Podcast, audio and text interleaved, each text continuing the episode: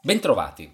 La scorsa settimana gli investitori azionari e obbligazionari sono sembrati incerti sulla direzione da prendere, disorientati dagli ultimi dati economici e dalle dichiarazioni della Fed.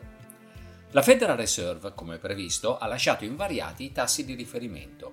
Le dichiarazioni di Jerome Powell hanno però deluso chi si immaginava un allentamento della stretta monetaria già in marzo. Prima di ridurre i tassi di interesse, la Banca Centrale Americana vuole infatti avere ulteriori conferme che l'inflazione sia ben avviata verso l'obiettivo del 2%, anche perché l'economia continua a dare segnali di gran vigore. I dati pubblicati la scorsa settimana mostrano infatti miglioramenti nell'occupazione, nell'attività manifatturiera e nella fiducia dei consumatori. Anche la produttività ha superato le aspettative, lasciando così prevedere minori pressioni inflazionistiche e una buona tenuta dei margini aziendali.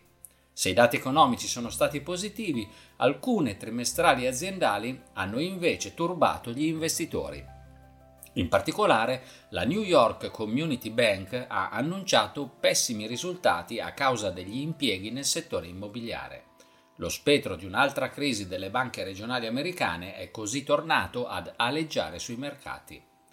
In area euro l'inflazione preliminare di gennaio è calata al 2,8% dal 2,9% del mese precedente.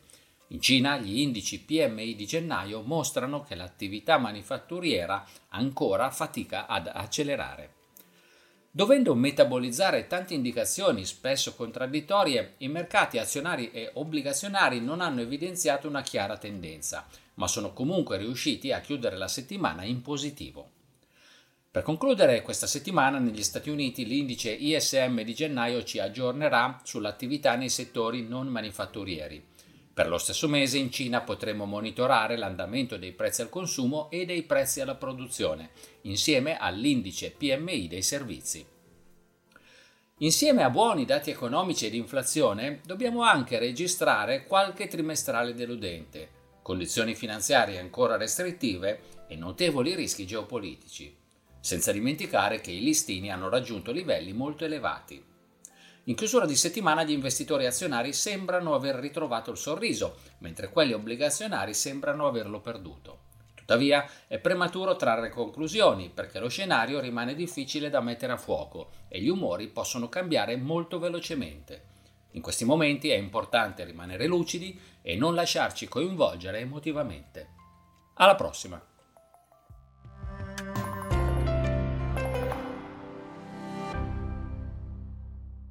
Presente registrazione audio ha finalità meramente informative. Le informazioni in essa contenute non rappresentano un'offerta di acquisto o vendita di prodotti finanziari, una raccomandazione di investimento e non sono da intendere come ricerca in materia di investimenti o analisi finanziaria. Le opinioni espresse riflettono il giudizio di Amundi al momento della loro diffusione e sono suscettibili di variazioni in qualunque momento, senza che da ciò derivi un obbligo di comunicazione in capo ad Amundi. Non si garantisce l'idoneità a qualsiasi scopo di investimento delle informazioni fornite, le quali non devono essere utilizzate come unica base per assumere decisioni di investimento. Eventuali dati riferiti a performance passate non sono un indicatore attendibile di performance attuali o future.